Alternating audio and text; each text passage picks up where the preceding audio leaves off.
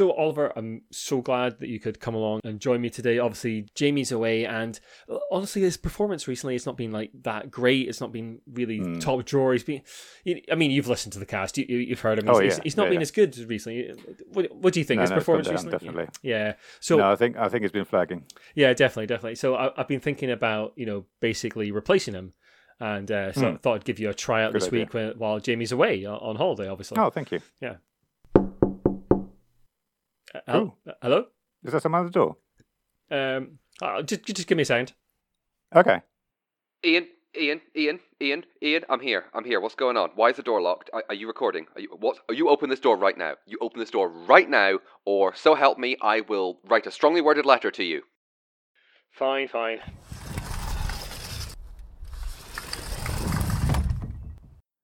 Look, look, it's not what it Ian. looks like, Oh, okay? hello. Hi, Ollie. I Oh, hi, Jamie. Hi. What are you doing here? I was told you weren't going to be here. It's not what it looks like. what? Well, I We were just going to do a small, small Things- podcast, not the main podcast. for- That's just not what he small told me. things You said it was going to be a big podcast. things happened and there was stuff, and that's why I'm. Well, uh, this is very nice, Ian. Um, thanks. You know, coming back and finding my host doing a podcast with someone else. Um, yeah, I'm just, I'm just, I'll be fine. Look, uh, uh, why do we why do we all podcast together? I'm gonna take a minute. I'm gonna take a minute.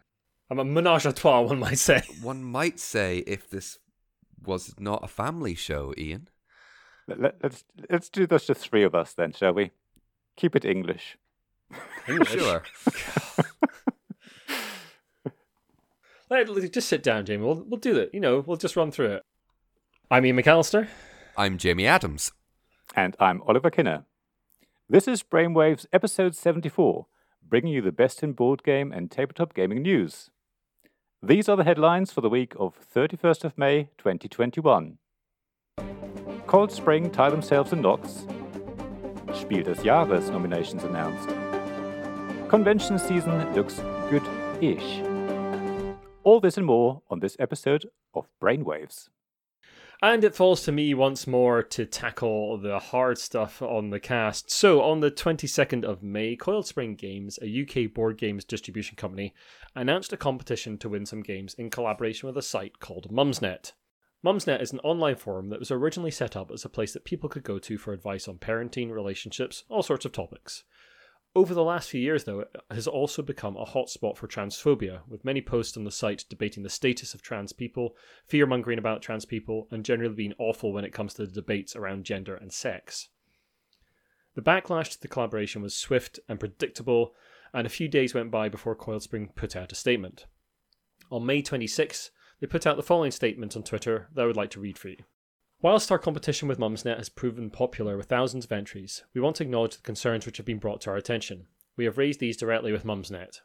We are not a campaigning group, and we are committed to not discriminating against any individuals or groups. Whilst we cannot speak for Mumsnet, they provided us with the following, and concerns can be raised directly with them on contact us at mumsnet.com. There's also a link to a statement from Mumsnet that we're also going to read.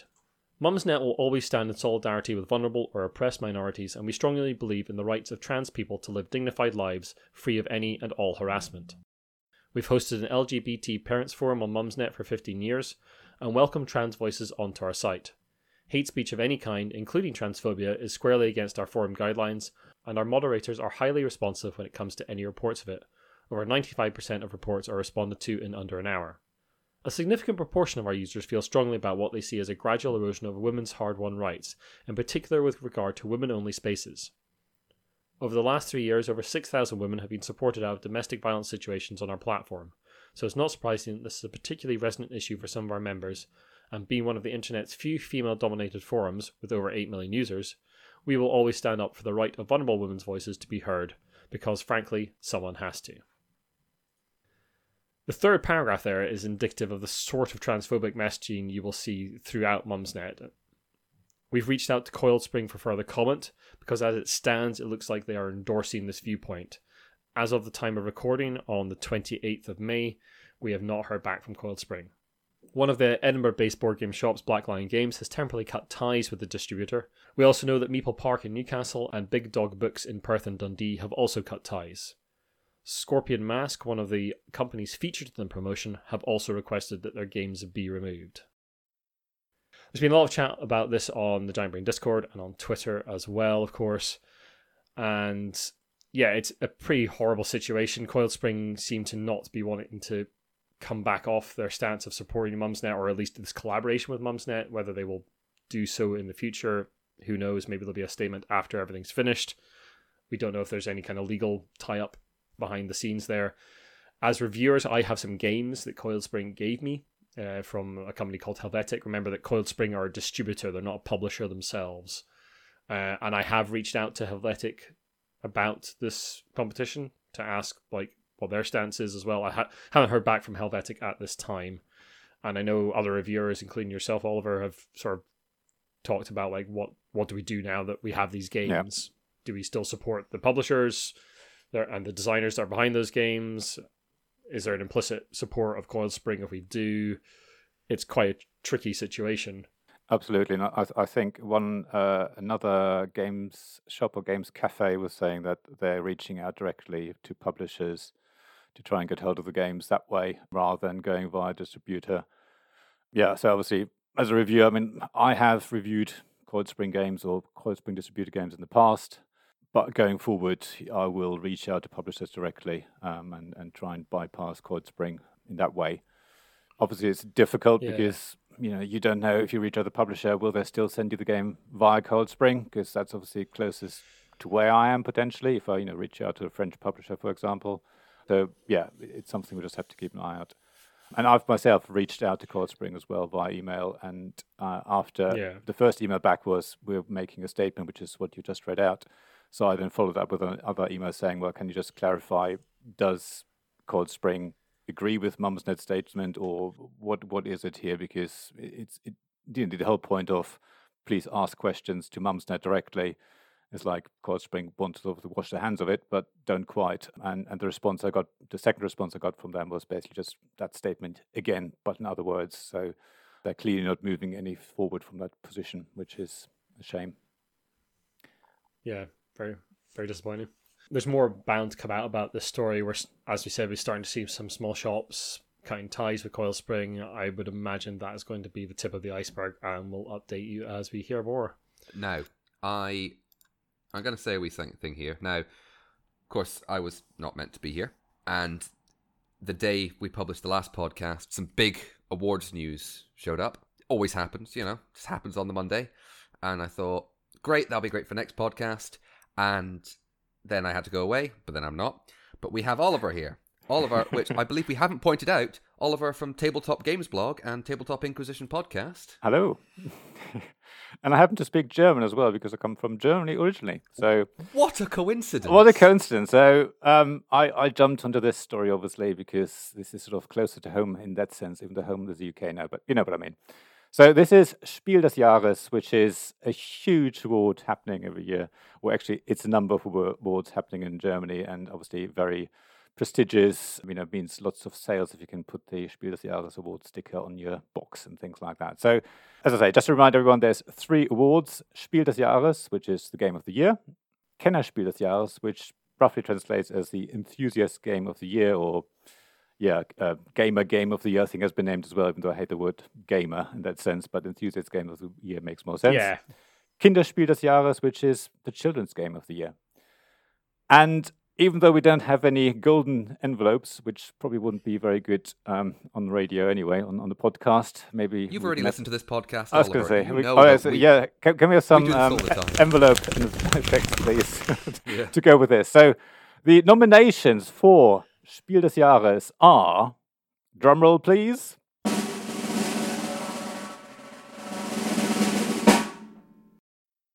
Robin Hood by Michael Menzel from Kosmos, Micro Crime City by uh, Johannes Sich from Edition Spielwiese, Zombie Teen Evolution by Annick Lobé.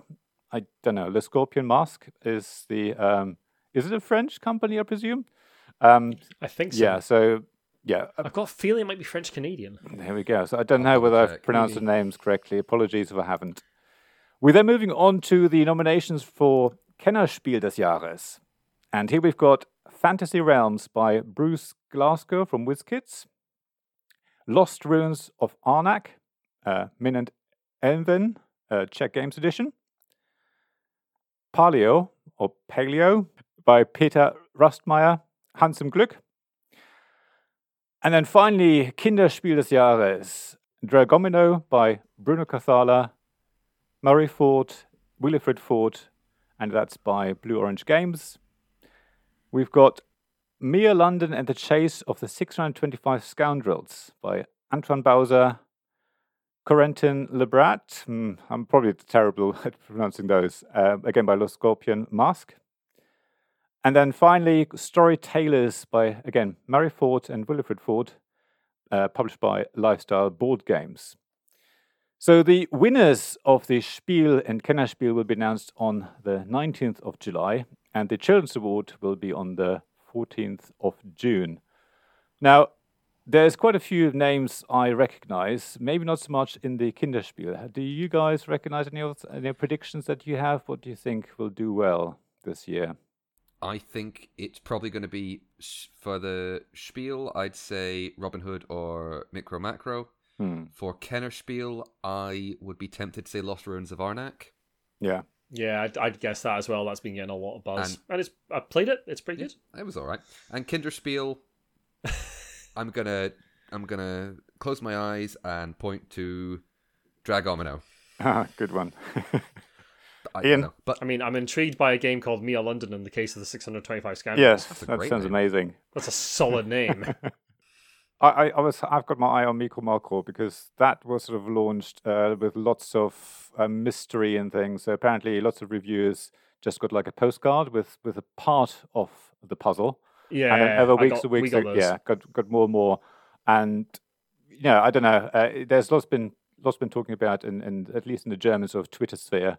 A lot of people like it, and there's going to be more um, released in that series as well. And I, I even heard an interview with the, um, I guess it's the designer talking about how to actually make that game. You know, the, the print processes behind it, and and the sort of how do you actually store the artwork? Because obviously it's a large image, and you can really zoom into it and all that. And the ideas of originally wanted to do it digitally, but it didn't quite work. And yeah, very clever. So. Micro Macro has probably got my uh, favorite there. Yeah, I, I saw the no pun included review of Micro Macro and went, oh, it's it's, it's really interesting. And they went, well, I'm not going to spoil it for you, but they I think they liked it. Um, yeah. Anyway, the Spiel des Jahres always happens at Essen, and there's big conventions sort of coming and going. Uh, I don't know about I don't know about going, but uh, yep, it's my turn for convention season. So UK Games Expo, we've talked before about it may go ahead, it might not. When do tickets go on sale? We don't know. Well, tickets have gone on sale now. Now, this move comes with a lot of new information uh, about how the con is going to go ahead and make a safe convention space, which includes a requirement for attendees to have a negative lateral flow test the day before attending the con.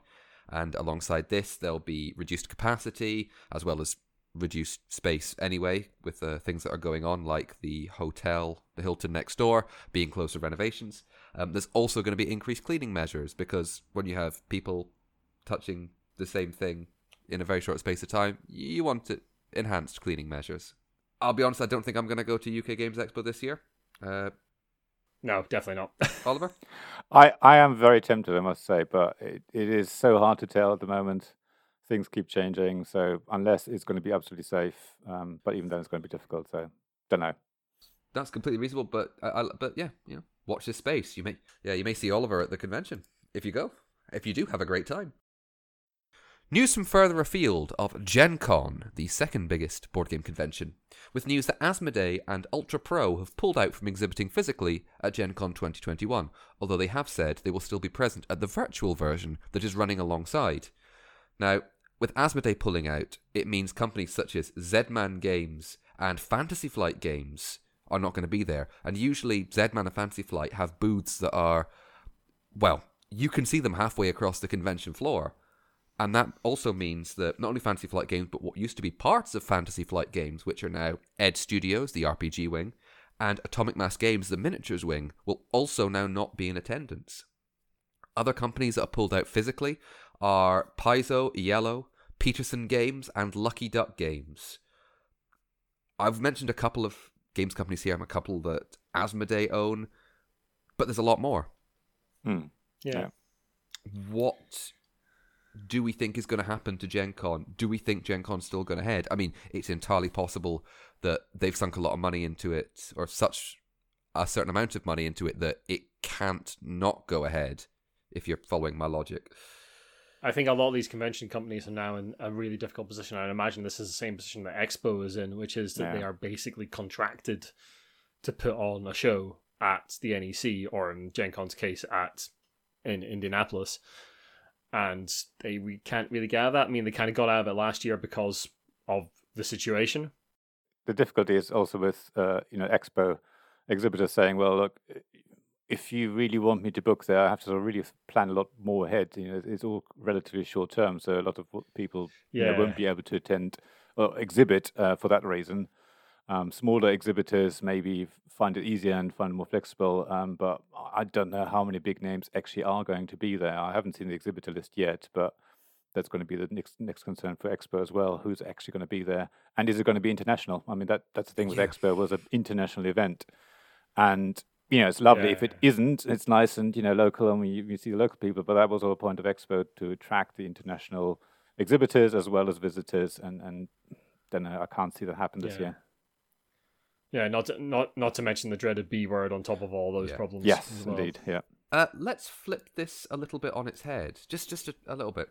So if a lot of the big names pull out, but let's say we have we, it leaves behind companies that are, are maybe maybe predominantly British based. Hmm. Is it possible that if a lot of say smaller indie developers and indie publishers come to let's say UK Games Expo, is it maybe a really might be a really good year for smaller independent publishers? Yeah, I mean, Maybe I, I can see that, and it's sort of the attraction. That's why another reason why I'm thinking about going because there will be people like Robin Kay from RuneSky Games. I think he said he's he's got a booth there. Um, UK uh, Playtest UK will probably be sort of have a bigger presence Yeah. because there are more people potentially you know available to to do playtesting rather you know going around exhibitors. I don't know. So yeah, I, I- can see the traction for that. So maybe there will be a shift if it does actually finally go ahead. We, again, we don't know what happens until then. Um, you know, with with variants coming out, and and we don't know. It it still feels like a relatively long way away in, in that sense. But yeah, i it's a potential there that it actually creates this focus on the smaller, the indie publishers, and, and they're going to have a really good year. And you know, good on them. I think that would be a good thing. Um, that would be nice to see. Anyway, let's go on with the news.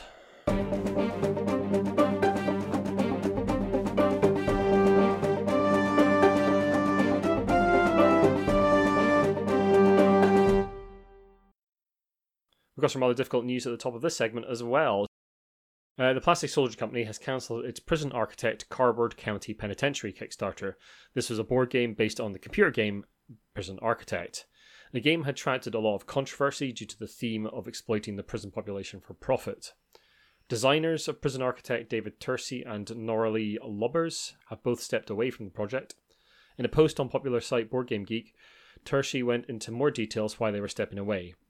I'm not going to read from the whole statement because it's pretty long, but to summarize it in a too long didn't read sort of way, as David does at the top of his statement, we were well intentioned, we were making excuses, we were wrong, so please, before you leap to judgment of us, keep reading. Uh, we do recommend having a read of that. It is a fascinating read, and they make some very, very good points about sort of getting caught up in the design of it and not and making excuses for some of the issues that were present throughout the whole design of the game. But yeah, can, do you think that board games can tackle this kind of theme, guys? The sort of difficult themes. Is it, is it possible for board games to actually tackle this kind of thing, like some computer games have tried to? I, I think definitely. I think that that's the part of what I'm trying to do on the blog at some point with this idea of, you know, the serious games. Um, uh, I Hmm. think they can do it. It's obviously going to be difficult, um, but if done respectfully and, and, and sensitive, sensitively as well, I think you can have games that at least bring you know your attention to a rather serious and important topic and, and make you think about it. Maybe even are able to educate you about it. And I think board games, because they're interactive, you're making decisions during the game, and you usually see the effects either immediately or maybe throughout the game. You know, there, there is a mechanism there to actually, you know, actively involve you in, in the thinking behind it. Yeah. And unfortunately, I think Prison Architect didn't do that. It's it's tried to do it in the rule book that I saw. I've received a preview copy. I've downloaded the rule book, and uh, you know, they're you know, props first of all David for that statement as well. You know, that great that there was a public statement that went through it, whether we agree with it or not, but at least someone said something. Um, but yeah, the rulebook was trying to be, you know, trying to sh- show that there are issues with prisons, and, and there was editor's notes throughout the rulebook, sort of linking your actions within the game to what happens actually in, in the real world. So if you read, read the rulebook, you think, okay, yeah, you know, when I do this, this is what actually would happen in the real world. So do I want to do this in the game or not? Um, but unfortunately, the game itself, when you play it, um, it it doesn't come through at all, and and that's I think you know the right decision to pull it in in my view. And um, but yeah, generally as I say, it is possible, and I I've, I have seen games that I think do it well. I know the one you keep bringing up with good reason is the cost. Yes. Uh, is- that's what it's called, yeah. Yeah. Um, which is about asbestos clearing. Correct me if I'm So yeah, so this is about asbestos mining and milling and yeah, basically selling. And, and again, the rule book is important that you read that um, because again, it has lots of history about asbestos. Uh, that it actually was still legal uh, and sort of encouraged in you know well-off countries until very very recently. You'll be surprised that you know I think Mhm. Canada that still allowed it until like the 2010s or something. I mean, I'm, I'm quoting you off the top of my head, so don't, do double check that. But you read that and I think, wow, I, I never realized that that's how recent it is still, you know, was available. But at least in the cost when you play the game, the game itself doesn't sort of penalize you for, you know, not p- protecting your workers against asbestos. But all the graphic design, the illustrations do remind you of what this game is about that people lost their lives because they inhaled the asbestos fibers in their work and then got cancer and obviously over time, you know, died um, of Yeah. that. And and the huge you know uh, legal cases afterwards and, and eventually there was a link was established officially and and all that. You, know, you probably know about that. And I think it, it does it pretty well. And it's a game that you probably if you do ever want to play it at all you probably only want to play it once um, it's that sort of thing Uh, as a little side note, uh, the ban in Canada on import, manufacture, Hmm. sell, trade, or use products with asbestos came into effect December 30th, 2018. yeah so Wow. very very recent Heavy stuff. Who needs a drink? Ooh, Ian. Um, I'm, I'm all right, thanks. Uh, but I've got a cup of tea link. here cup Ooh, of tea oh, I could go for a cup of tea. You know that. Uh, I'll get one after we finished. okay. Uh, I was thinking something stronger myself, but yeah. coffee. Ah. Oh, you want Assam tea? Rich, multi-flavor. Very nice. gonna say yeah Board game designer Bruno Faidutti, regarded and responsible for the classic Citadels and Mission Red Planet and one of my favorite games, Raptor, took to Twitter recently to say he didn't trust people who didn't drink alcohol. Now, uh, this is the tweet that has since been deleted, but uh, I'll quote it verbatim just now. Business advice. Never deal with people who don't drink. They always have something to hide. It was replaced with the following tweet. Okay, tweet deleted. I should not have written always. There can be medical reasons. But still, I'm wary of people who want to stay in control, and that's most often the point in refusing to drink. It's funny how discussion go differently on Twitter and Facebook. That tweet has also been taken down. It has been replaced with a blog post about alcohol and games. Now, we only have the translated version of this, but Bruno defends his actions by saying his words were twisted out of context, going on about the freedom of expression and the tax levied on alcohol and cigarettes.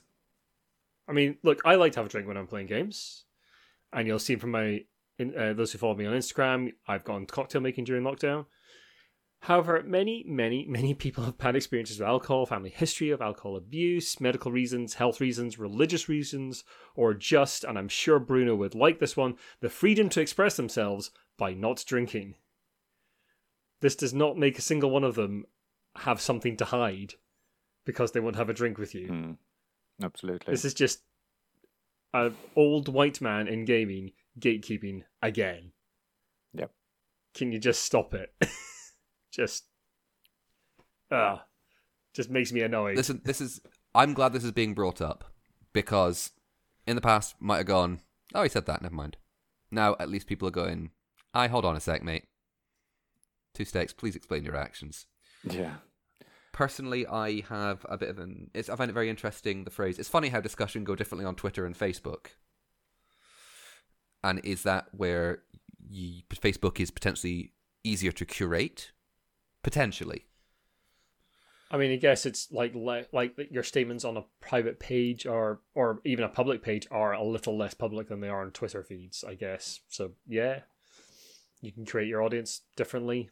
That that is me wool gathering. I'm not trying to Yeah. impugn anybody. I'm simply pulling ideas out of the air. And uh, Oliver, do you have? Um, No, I was going to say I don't. Th- I don't think we're saying we're any. Nobody should drink ever. Um, that's you know up, up to them. Obviously, you know, like, you, you can choose Yeah. whatever you want to do. But the point of if you don't drink, you're obviously not letting your guard down. So I don't trust you. You know that that is absolute nonsense. You know, I'm I'm happy to let my Yeah. guard down quite happily without any drink whatsoever, and let my hair down at the same time. Not that there's much left, but you know, it's it's it's it's just you know one of those as I say stereotypical statements of oh we have to have a drink um, because that's what Yeah. you do in business and that's maybe what you do as a man as well i don't know i don't want to put words in bruno's mouth but it's sad That's pretty much how it comes across, unfortunately. yeah it has it has rather brought up also uh, a wider concept of people, especially at conventions. Um, from personal experience, you know, after a day on the convention, we have gone to a bar and had a drink. Yeah. and it's where most things have end, most things have, have culminated. Now I understand. Now, obviously, people don't drink there, of course, but it's the estimation that it's always going to go right. We've done that. Who wants to go get a drink? Yeah. Hmm. and Yeah. I and you know that's something we I haven't thought about, and I'm aware I haven't thought about it, and I think I think and I hope that this is going to this is going to make some changes, and we're Yeah. going to see some changes happen. You know, convention season is around the corner. Let's Yes. see what happens. Anyway, Oliver, the hobbies had a good 2020. Yeah, apparently it has, which is good news. So we all know that our hobby had a good lockdown, apparently, with sales continuing to grow over 2020 because people were at home, suddenly realized they had lots of time on their hands, what to do other than watching telly and maybe playing computer games, like you know some people have done. But board games obviously made a huge increase as well. So according to a new report from market research provider Euromonitor International, the games and puzzles market, and I love that puzzles are always included. That you know it is is also a form of entertainment in that sense. Solo game, I suppose, maybe I don't know. It, it exceeded twelve point four billion dollars this year. This is up from eleven point seven billion last year. The UK portion of that is four hundred and thirty-six million dollars. So these are big numbers, and you wonder who are the players within this. So Hasbro apparently leads the pack in terms of company size, with German company Ravensburger following them. So it's worth pointing out that the uh, financial report itself is uh, available to buy for 875 pounds. So we've not actually read, obviously, the full report. But um, you know, if you submit something to our Patreon, I'm sure we can sort something out. so as a hobby grows, which is great news, um, we're hoping that there'll be maybe more accessible titles, more mainstream titles help as well. Um, what what are your thoughts about the growth of it? Are we growing in the right direction as well? I think because that's the next thing. You know, we don't more, want more of the same necessarily. We want some more variety as well. I mean, I, th- I think it's it's heartening to see Ravensburger in there because they've been doing great work in their sort of film tie-in games like uh, Back to the Future, Dice Through Time, Jaws, games that have got like a recognizable pop culture or or what- IP like, brand. cult- IP Yeah. brand outside of board games that can bring people into board gaming, and those games are not just cheap movie tie-ins; they're great. Yes, Like they're really good. Prospero Hall, who are like working for Ravensburger, making games, making those games, are doing some fantastic work, and they've just announced a Goonies one as well, I believe. I have. Yeah, So yeah, yeah. So there's more. There's more of that coming, and th- I think things like like the Disney Villainous series has done very very well. uh, Disney like, Villainous is doing into- gangbusters. Yeah, that's that's doing great. So like those sort of IP, like more IP tie-ins that are not just like IP cash-ins. Great stuff. absolutely. We we like to see the market grow and the hobby grow, and hopefully it means we have also uh, a wider variety of people buying games and playing games as well. Not just more games being bought and sold, but um, you know, more more people coming in at the same time. Yeah, and yeah, and talking about people coming into the hobby, Dungeons and Dragons has just released some statistics about its player base, Jamie. I mean, you know, why would you think that the world's most popular role playing game is having a good year if uh, board games and games and puzzles had a good year. Oh wait, because it's Dungeons and Dragons, and it did. Dungeons and Dragons has pretty much had its best year ever over the course of 2020. Wizards of the Coast recently ran a survey of its player base, as it's done in the past. They claimed that over 50 million people have played Dungeons and Dragons to date, and that 2020 was the seventh year of consecutive growth for the game. That's amazing. It's pretty good. That, It is. Yeah, yeah. The the community's player base is younger and more diverse than than well, I know Ian, who wrote this, was expecting. With Yep. only 13% of the player base who answered the survey, at the very least, uh, being 40 plus. Uh, also, 40% of the player base uh, that answered the surveys identified as female, which is really a very encouraging statistic after Yeah. all these stereotypes of gamers as being just guys. I mean, it's it's one of the reasons I like going to Expo is that it's got a very diverse, it attracts a very diverse Oh, crowd. yeah. Yeah, and Definitely, that really, yeah, yeah. that really pleases me when I, when I see like a really diverse crowd playing the games that I love. That's great. you know, and we've covered the success of Magic the Gathering over the previous year, and and with these stats, it looks like Wizards of the Coast and Hasbro by by uh, association. I say association because they own Wizards of the Coast. They are doing so well, and Yeah. I don't want to give plaudits to a massive bloated capitalist machine, but um, they're doing Good well. yeah, Now, whether or not Wizards of the Coast. No, I was going to say whether or not Wizards of the Coast can keep this going. It's been seven years in a row that's been going. It has not been smooth sailing. If you've listened to the podcast at all over this year, you've noticed that we've almost had a, oh, Wizards of the Coast segment Yeah. at least once a month, maybe. yep, that's fair. So we hope things are improving. Yeah, I mean, But the game is certainly attracting a more diverse player base, which is great, and hopefully that'll push Wizards to be more diverse themselves and and put out better products. Definitely, it's it's good to see those numbers, and yeah. Uh, yeah, see see what happens. See the trend continue, hopefully. But the question is, are we going to have uh, in-person events? Because isn't that what this game is all about?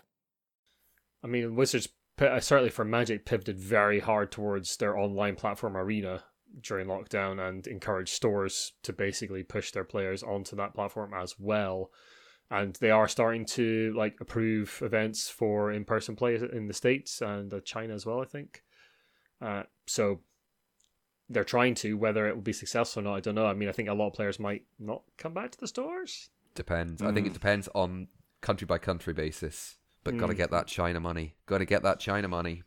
Yeah Yeah. yeah well, we'll see what happens and obviously we'll bring you updates on that as it happens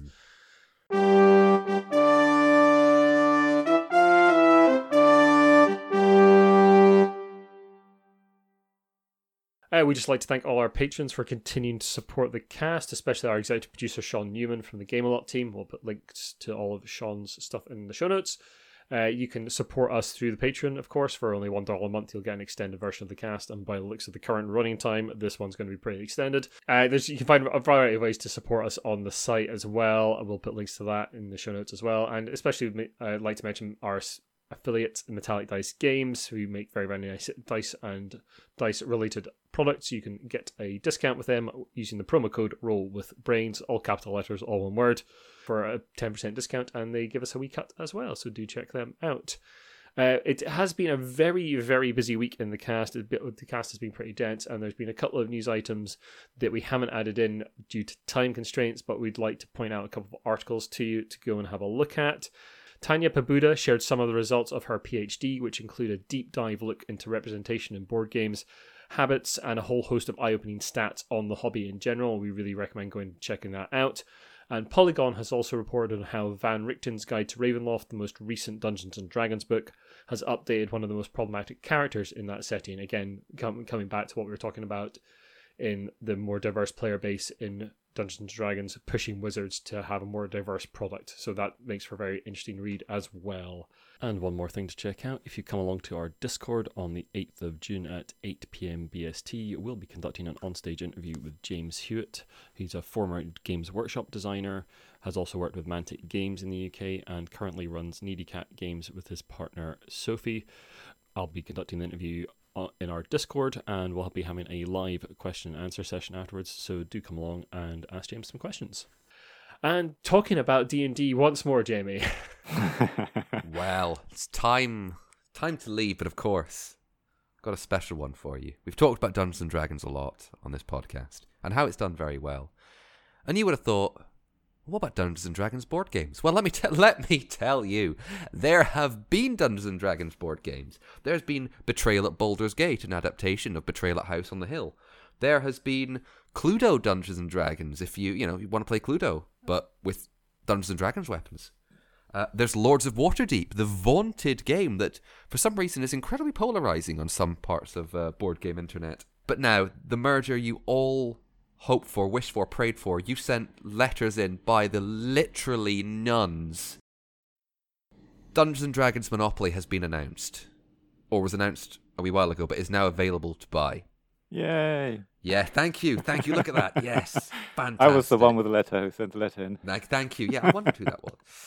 So, players are sent by Volothamp Geddarm, better known uh, to Dungeons and Dragons players as the author of Volo's Guide to Monsters from uh, and a character in the Forgotten Realms setting, in, into dungeons to capture various iconic Dungeons and Dragons monsters for research. So what that means is you can play as one of six D&D classes: the Human Fighter, the Human Wizard, a Halfling Rogue, a Dwarven Cleric, a Tiefling Bard, or an Elven Ranger to collect D&D monsters which have replaced properties such as the gelatinous cube or the beholder or the bugbear.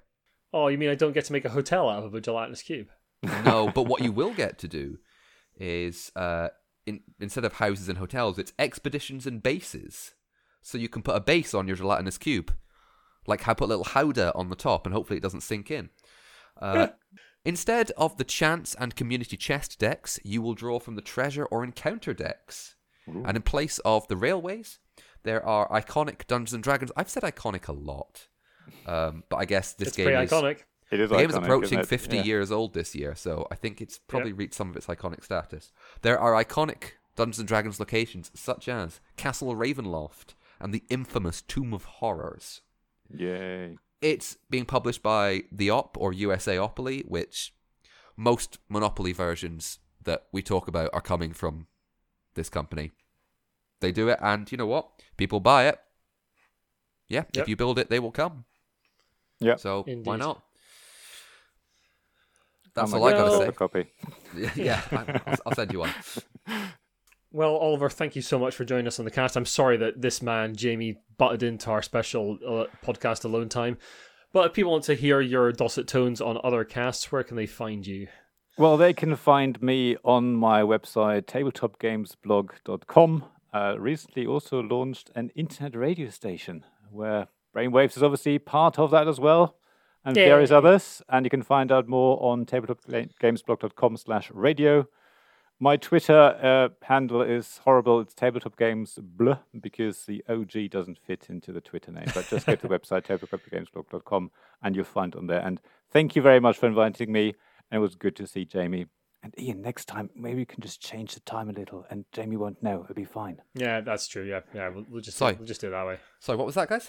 Um, I, I, Nothing, I, nothing, I, I, nothing. I, I can just pretend to do a cast with him at some point, just to keep him happy. Just you know, record something with him and it'll be fine. Yeah. we, yeah, we're yeah. going to record a podcast again. I thought we were recording one right now. Yeah, this is definitely going out. Yeah. Yep, cool. Yes. Yeah, Fantastic. hundred percent. Yeah. Cool. Yes, right. thank you very much for listening to this podcast that is definitely going out. If you like what you've listened to, then the best way to help us out is to share this podcast that's definitely going out and drop us a review and rating on iTunes. You can also follow us on Twitter, Instagram, Facebook. Our website is thegiantbrain.co.uk. You can email us about anything on the show at giantbrainuk at gmail.com. And do come and join us on our Discord where we've got a nice little community going and uh, we have a games night that happens basically the day after every cast goes out. There's a little games night from 8 pm BST on our Discord. Do come and join us. We'd love to see you there. For now, bye bye. Bye. Bye.